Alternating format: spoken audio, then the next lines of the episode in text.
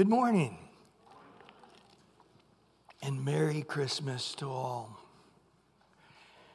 Well, outside of creation itself, I think the second most profound thing that has ever happened on planet Earth is Christmas. I love that, oh, come all ye faithful. It says, there it is, our Christ became in human flesh. God came in human flesh. It's interesting in talking to people and asking them, do you know why it's 2022? Most of them have no idea. Well, it's 2022 years from what? I, am amazed because when I've, I've been through the Soviet Union, right after the Iron Curtain fell, back in the late 80s, I would ask the, on the streets, communists, do you know why it's the year it is? 1987? They all immediately go, that's the year Jesus was born. It's interesting that it was such a historical fact that the communist, his, communist history books couldn't hide that. They just had to say there is no God, but to those who believe there's a God, uh, in Christianity, they believe this is when uh, their Messiah was born. They, they knew it. And I was shocked because in, in America, I couldn't find anybody who knew that. But for whatever reason, the entire Earth's dating system was rebooted. And all of a sudden, it's history before Christmas Day and then history after Christmas Day and it's had staying power. You know, they didn't do it for a couple hundred years, and then there, there was another cataclysmic event on earth that, that changed that. Now, the Antichrist is going to change that. It's one of the signs of times. He's going to change the times and the seasons. There's no doubt when the Antichrist appears on earth, he's going to say no more of that 2000, whatever, 23 probably, um, stuff. Uh, the Lord's uh, coming soon, no doubt. But yes, it, it is an amazing event when we think about it. Now, all the earth stops. It's amazing how many countries that now the amount of Christians is so low, they, they are consider them secular societies like Sweden and Denmark and, and so forth. But yet, they celebrate Christmas.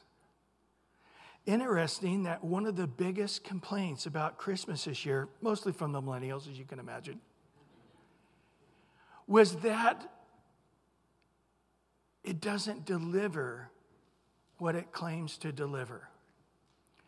So you got all the bright lights, you got all the happy music, you got all the special food, but yet when it comes to Christmas Day or Christmas afternoon, they find themselves very empty because it delivered that, you know, this is where, you know, the Hallmark movies, right? The snow is falling and everything's perfect, and, and you find the one you love and you give them a kiss under the mistletoe, and, and ah, you know, the, the angels are singing, and then you go off to a, a perfect, you know, log cabin in the woods there or whatever. People want connection. People want more meaningful connection. They, they hope that they have a deeper family connection on Christmas. People sort of have an expectation on, on people that they'll just have a heart to be of good cheer and to be nicer, kinder. We made the mistake of having to go to the mall last Saturday. There's something my wife wanted to buy for our daughter in law that she hadn't done yet. And nobody had the Christmas cheer out there. You know, we're from San Diego. They, they don't drive like they do here, but it was like, forget you, buddy. Uh, I'm, I'm going to get to the mall before you do, or I'm going to get that parking place and you're not. And it was like, wow, no Christmas cheer this year. It's all about getting to the mall and buying stuff, right? It is every year. We've really commercialized it. But when you really think about it, Christmas it's not about so many things. We've, we've sort of done that to it.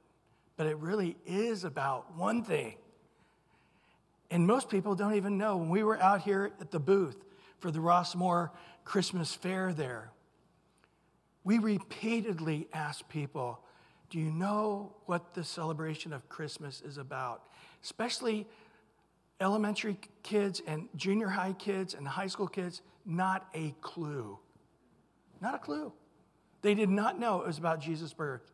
The one girl, when we said, junior high girl, my wife said, Yeah, you know, it's about Jesus' birth.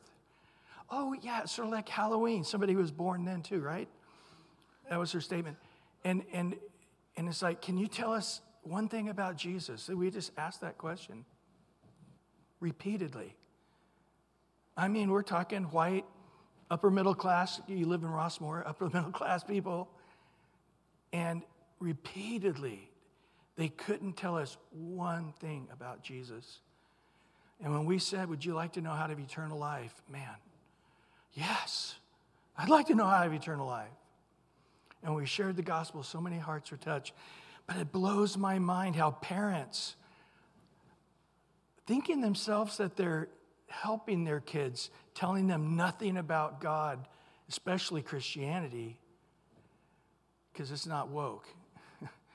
it's not supposed to be. If Christianity is woke, it's not Christianity, whatever that Christianity is. But they think that they're doing their kids a favor by not telling them, keeping the board slate clean so then they can decide on God in their adult life. And I said, if you're not teaching your kids values, who is? Because somebody's teaching them, somebody is telling them. And I guarantee you, it's the, the government these days. And unfortunately, if our government and public schools is teaching your kids values, your kids are in serious, serious trouble. But I come to this one verse in Isaiah 9 where Christ was prophesied 700 years in advance. 700 years before Christ would be born, Isaiah prophesied, For unto us a child is born, unto us a son is given. Now, it doesn't really focus on the child being born. It talks about the son being given, and it goes on to talk about how one day the government will be on his shoulders, and his name would be Wonderful Counselor, Mighty God, Everlasting Father, Prince of Peace, and he goes on. So when we look at at the Christmas story, there's the human side about the baby being born.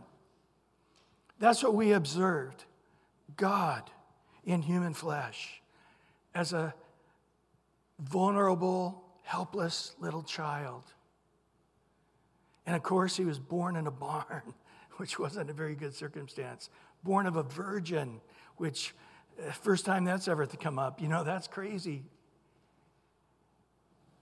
But the focus is really on the Son that was to be given. From the heavenly perspective, God so loved the world, he gave his only begotten, his unique one Son. And so it actually is building on a prophecy that was two chapters earlier in Isaiah chapter 7, verse 14.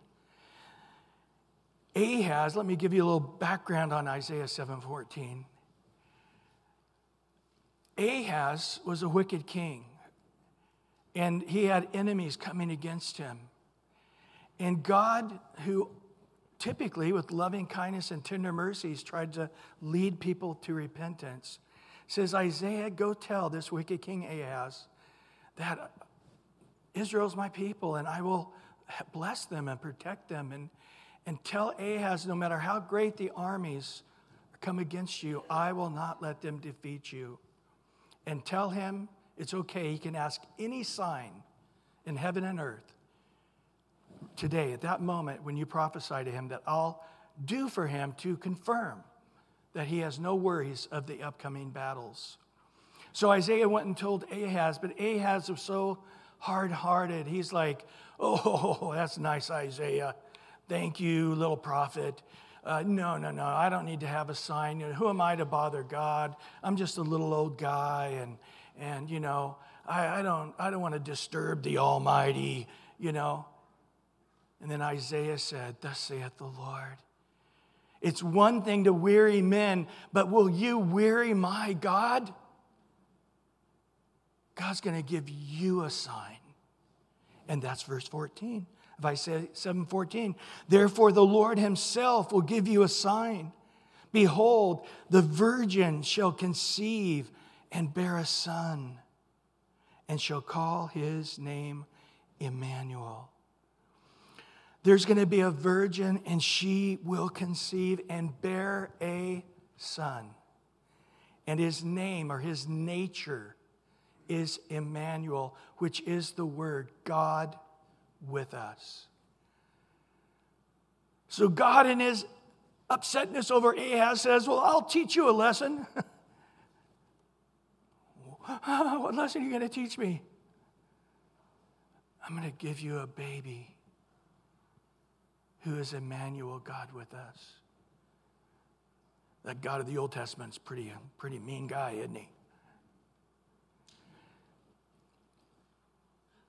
And so we come now into the New Testament where Mary was told by the angel Gabriel she was going to have a son.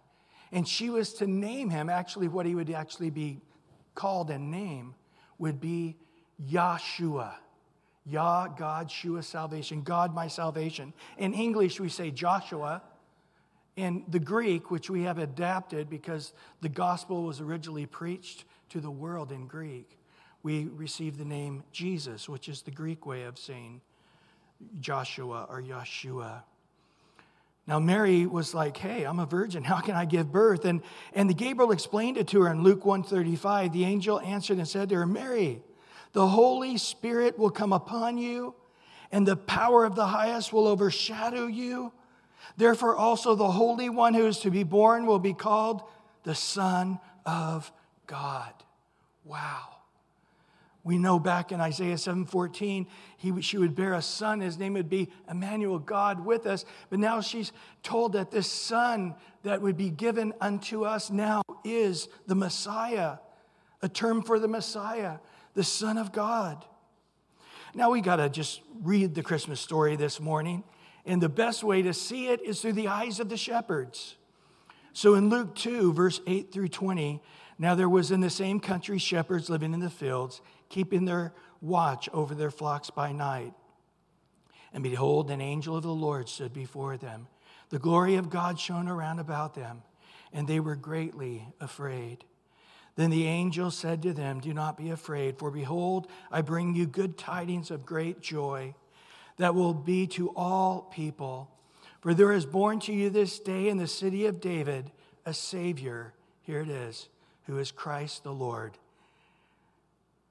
And this will be a sign to you. You will find a babe wrapped in swaddling clothes, laying in a manger. And suddenly there was the angel, a multitude of heavenly hosts, praising God and saying, Glory to God in the highest, and earth, peace, goodwill towards men.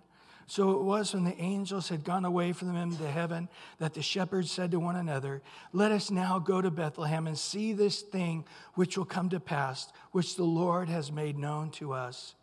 And they came with haste and found Mary and Joseph and the babe lying in the manger. Now, when they had seen him, they made widely known the saying which was told them concerning this child. And all those who heard it marveled at those things which were told them by the shepherd. And Mary kept all these things and pondered them in her heart. Then the shepherds returned, glorifying and praising God for all the things that had, they had heard and seen, and it was told to them. So they were amazed, seeing the angel, seeing the baby in a barn.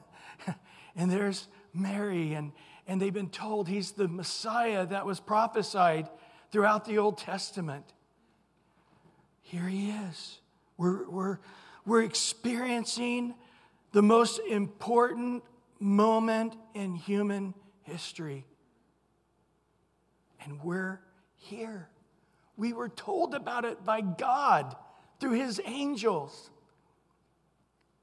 We were the ones that we're told, not the kings, not the, you know, millionaires' row in Jerusalem. Us poor little guys out here, the least in the caste system of the day. But often in God's eyes, the least are the greatest. And so he, they saw this great host of heaven. They were told to go check it out. And they were then witnesses, and they went everywhere they could through the town and, and told everybody what had happened and this babe uh, lying in the manger. I wonder how many people came. And of course, remember later the wise men were told of God, and they followed the star. It was a great event, not just for Jews, but even reaching into the Gentile, the Arab world of that day. He is indeed the only begotten Son of God. I like in the Spanish, it says unico. He's the only unique one. Unique, the only one, none other similar. In John 3 16 and 17, it says, For God so loved the world that he gave his only begotten Son, that whoever believes in him should not perish, but have everlasting life. God did not send his Son in the world to condemn the world, but that the world through him might be saved. So, why did God send his Son? Because he loves us and he doesn't want us to perish. He wants us instead to not perish, to have an abundant eternal life with him. And so the greatest thing Jesus would do would not be unto us a child being born. That was just a short little time span. That was powerful, God in human flesh. But the, the powerful thing is that that baby would come and be a man and be as the Messiah and give his life as a sacrifice for our sins. In 1 John 4:10, and this is love. Not that we love God, but that He loved us, and here it is again, sent His Son to be the propitiation for our sins. What does that mean? The payment for our sins. Not one or two sins, but a lifetime of sins. Christ, when He hung on the cross, died for the sins of the whole world. He was the propitiation. On the cross, he said, It is finished, or tetelestai, paid in full. He now is the sacrifice for and paid for all the sins of all men. So when we look at the Old Testament, it comes to an end about 300 years after Isaiah's prophet, prophecy. The last prophet was Malachi. And the people were just so numb spiritually. They're just like, it's so hard to come to Jerusalem to worship. And we got to walk uphill and we got to go to the temple and give a sacrifice. And then we got to tithe. And, and, and, and, and then the priest were to inspect the sheep to make sure they're without spot, without blemish, because the Messiah would be perfect. But the sheep were, the priests were so lethargic. I don't care if it's blind. I don't care if it's got a missing leg, use it. I, I don't care. They were all this way, as the society today is. We're in a society exactly as God destri- described it before the rapture would come. But God just said, okay, stop. Keep your tithe. Don't, don't give me any more tithe. Don't bring any more offerings. Don't bring any more sacrifices. I'm sorry. God says, I, I want to personally apologize to you. As little as I ask of you, that it's a burden on you for our relationship to exist. So forgive me for being a burden on you. No more. Don't do it anymore. I don't receive it. Even if you give a sacrifice, I don't receive it. Give an offering, I don't receive it. Give a uh, tithe, I'm not going to reward you for it. Just stop. I'm sorry that I wore you guys out. There was 400 years of silence. And then the first prophecy came once again through a guy by the name of John the Baptist, who is telling people that they were in their sins and that by keeping the Jewish law would not forgive them of their sins. That they needed true a taking away of sins, and only the Messiah, through his sacrifice, could do that. So the first words after 400 years of silence, John the Baptist in John 129 says, the next day he saw Jesus coming towards him and said, "Behold, the Lamb of God who takes away the sin of the world. For the first time in human history, the Messiah can do something that no man can ever do. And that's by being the Lamb of God. So God says, You're unwilling to give a lamb. You're unwilling to give your tithes. You're unwilling to give sacrifice. You're unwilling to give offerings. You're unwilling to worship me in any way that takes any amount of effort or sacrifice from you. It's okay. I'll give all the sacrifice. I'll give my only begotten Son. No greater gift can a man give than to lay down his life for somebody. But this is God Himself coming to be the lamb that man was unwilling to give. God gave His lamb to take away the sin of the world. This is so substantial. In 2 Corinthians 5:21 it says, "For he made him who knew no sin to be sin for us, that we might become the righteousness of God in him. So not only does he take away our sin, he gives us as a gift his righteousness. This is the gospel, guys. It's this simple.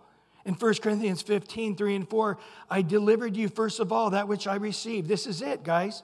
It's not complicated. A child can hear it and understand it. It doesn't take a long time, it takes a fraction of a second. Number one, Christ died for our sins according to the scripture. Second, he was buried. Third, he rose again on the third day according to the scriptures. Jesus makes it clear without the shedding of blood, in this payment for our sins, there is no salvation. In John 14, 6, Jesus said, I alone am the way, the truth, and the life. No one, count them up, no one comes to the Father. No one has everlasting life. Nobody goes to heaven except through Jesus and his sacrifice. There was a man who would not think about spiritual things. His wife was very spiritual. And in one snowy Christmas, actually a Christmas morning, his wife went off to church. And the man stayed home as the fireplace was rumbling and the windows open and Christmas tree in front of the window. And he hears this slamming. And he gets up and, and he notices there's this bird. It's an extra cold winter trying to get in to the warmth of the house, but it keeps slamming itself up against the window. So he goes over just a few feet from the window is the front door and he leaves it open, but the bird keeps slamming itself against the window. He knows this thing's to die. He goes over to the front door and, and stands in front of the window and, and tries to get the bird to come, but it just flies away where he, he can't see it. But in a few minutes later, it's slamming itself against the window. And the guy just found himself getting very disturbed and sad over this bird. And he thought, man, if I could just right now become a bird. and explain to this bird, follow me, and fly him in through the door. I would gladly have him even nest in our Christmas tree if he wants. But no matter how hard I try, this thing will not receive any communication of whatever kind I try to give it. And at that moment, it dawned on him because his life had been crashing for decades. And the Lord just spoke to his heart You are that bird. You're the one crashing up against the window over and over again. And I have come as a little bird, a babe in the manger, to show people the way and to do far more than just giving them away values, morals to follow. I gave them the sacrifice to pay for all of their sins. At that moment, his stubborn heart for decades was broken. In John 1 9 through 11, it says this This was the true light, talking about Jesus, which gives light to every man who comes into the world. He was in the world. The world was made through him. The world did not know him. He came to his own, the Jews, and his own did not receive him. Today we are observing the same thing in the world. They want our holidays. I mean, how many people say, my favorite holiday is Christmas? But as they get older, they say it just doesn't deliver. it doesn't give me the family connection. It gives me the hope of some warm feelings while I'm in the middle of the movie. It gives me some traditions. I'm not sure why we do these things. But they're trying to have a Christless Christmas. And all the frills are there, but the emptiness is great and how gracious God is to cause the world, and let me tell you, the Muslim world knows about Christmas, the Jewish world knows about Christmas, the Hindu world knows about Christmas. Just like they know about the Super Bowl. They don't play American football, but they watch Super Bowl. They know. But yet, in the Western culture that was dominated by the last 200 years, no more. Two weeks ago, the UK, which was the, you know, first Germany was the, the foundation of Christianity, the spread, and then England was the Christian, Christian foundation. But two weeks ago, they said now in the UK that the Muslim religion is the religion of England, no longer Christianity. There's more Muslim churches, there's more Muslim people than there are Christians. And we are heading that way. If you look at the stats in America, the same thing. People want Christmas without Christ. And so many now don't even know about this. It's interesting how man is right now. They continue to break God's order of things. There's not a man and a woman, there's more genders. They're continuing wanting to to, to break God's divine rules. And they're suffering the bitter consequences of that. We're, we're, when, when people used to say, well, you know, they, they run around naked in, in Africa, yeah, do you want to go live there? Where they didn't have the same morals as us would not be a nation you'd want to live in. And now we're becoming this valueless, moralist society, and we're changing it, making good evil and evil good, turning it on its head, going, Aren't we progressive? And you're going, It's nowhere I want to live. but where are we to go? Where are we to flee? Europe? Oh man, they're 30 years ahead of us in this tragic non Christian world. It's interesting how man who is perverted in his way and suffering the consequences blames God. They don't believe in God, but if he does exist, I blame him. I blame him for the pain. I blame him for the misery. I blame him for this messed up life. They have these false concepts about, about God. Oh, God's cruel. God's unjust. God's narrow minded. God hates us. God is is a miserable person making us miserable. All this is such a lie. There's no truth in it. But even in the midst of this, unto us a child is born. Isn't that amazing? Unto us a son is given. Why do we give presents? Because that's the spirit of Christmas. Why do we sing Christmas carols? Because God set it up that way. he invented Christmas. He knew that we would have these angels singing. He knew he'd have this baby not born in some sterile hospital or in some millionaire's house or in some king's palace, but of two very poor people from a very bad city of Nazareth who had to travel 90 miles to come to Bethlehem. And there was no room for them in the end. And, and this story is unique over and over again. But yet, God gave great gifts. We give gifts to one another. God had the angel practicing for a million years. The choir, oh, are we ever going to sing this? Oh, yeah, Christmas Day's coming. Keep practicing. And they sang. A handful of shepherds, what? Who was in charge of the marketing for this thing? No, it was exactly the way it's supposed to be. So unto us this Son was given. He went about telling the truth of God the Father. He went about healing the sick, feeding the, his followers, turned the sorrows into joy by restoring the dead. He gave them a taste of the kingdom. What? Yes. That's what's happening at Christmas time. It's a tiny little sprinkling of the rain to come. It's a tiny little taste of the kingdom to come. We can sense it, can't we? At Christmas time, we can sense this almost heavenly desire that we don't have the rest of the year.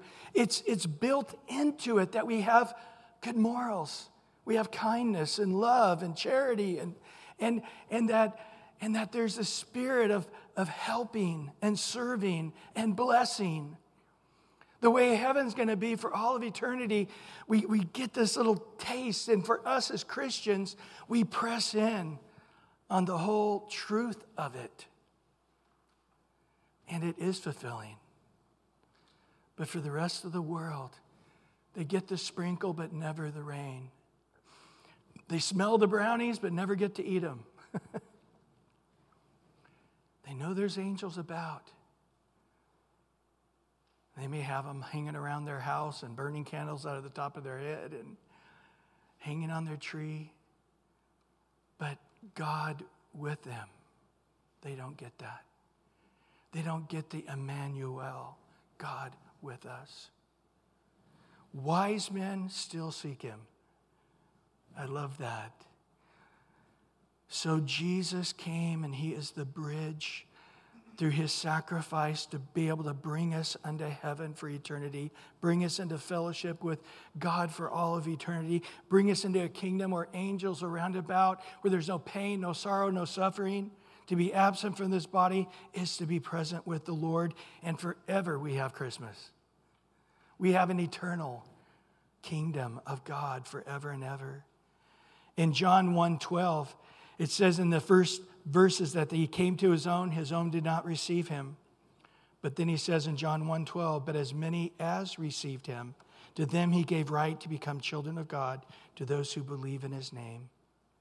Whoever would just say, open their hearts and say, whatever this Jesus stuff is, I want it. I want him. I am a sinner. My sins are separating me from God.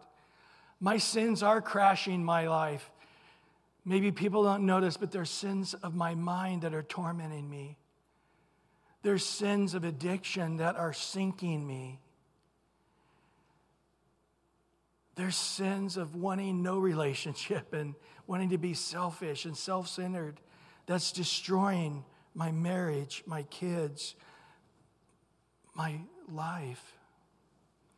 We come back to this moment in time. What does God want unto us, a child born, unto us, son given? What does God want? As many, God so loved the world, he gave his only begotten Son. What does he want? As many as receive him. Yes, what he taught. Yes, his morals. Yes, his values. Yes, his way. He is the way. He is the truth. He is the life. I want to walk as Jesus walked his life. I want to listen to his truth. And when men in this culture, in the society, and what I learn in school or hear in the news or whatever is different from the truth of the Bible, I reject all other truth and receive this Son, his truth, as the truth in which I guide my life. God loves the world. That's why he gave his Son. Whoever believes in him would not perish but have everlasting life. God did not send his Son in the world to condemn the world, as the world tells you repeatedly, but that the world might be saved. In John 3 36, he who believes in the Son has everlasting life. Wow. So simple, isn't it? But it has to be done. It cannot not be done. He goes on to say, And he who does not believe the Son shall not see life but the wrath of God abides on him. We are all sinners, and the wages of our sin is death. Jesus took all those wages and put them upon his cro- on the cross and paid for those wages. So if you want to believe in him, your wages have been paid. But if you're unwilling to believe in him, you're going to pay the wages yourself, which is eternal judgment, eternal damnation, perishing. You shall perish.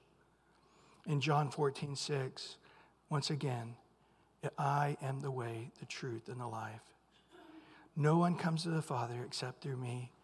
God gave his Son that whoever would believe in the Son and the sacrifice which he gave, he was buried and rose again, then now the Father can receive you through his Son to himself unto everlasting life. Well, Lord, we thank you for your word today, and we do ask in Jesus' name that we at least can go and tell the world, like the shepherds did, the truth of unto us. It's for us, every single person individually. God Almighty, who created the heavens and the earth, gave you a gift. He has stopped the whole world in its tracks and started redating the world. Every time we write 2022, we're saying 2022 years ago, God gave the gift of His Son that we might have life. Not to condemn us, but that we might, through believing Him, have eternal life. If you're here today and you've never received Christ, just cry out in your heart God, I am a sinner and I do need a Savior. I can't pay for my own sins. I know this, but you've paid for my sins, and I believe, I receive, I trust in that fact that you died, but yet after being buried, you rose again the third day, as the scripture says. By simply believing in faith alone, I believe you're writing my name in the book of life right now. That I have the ultimate gift of eternal life, even as I die, I shall not die. I shall live again for all of eternity.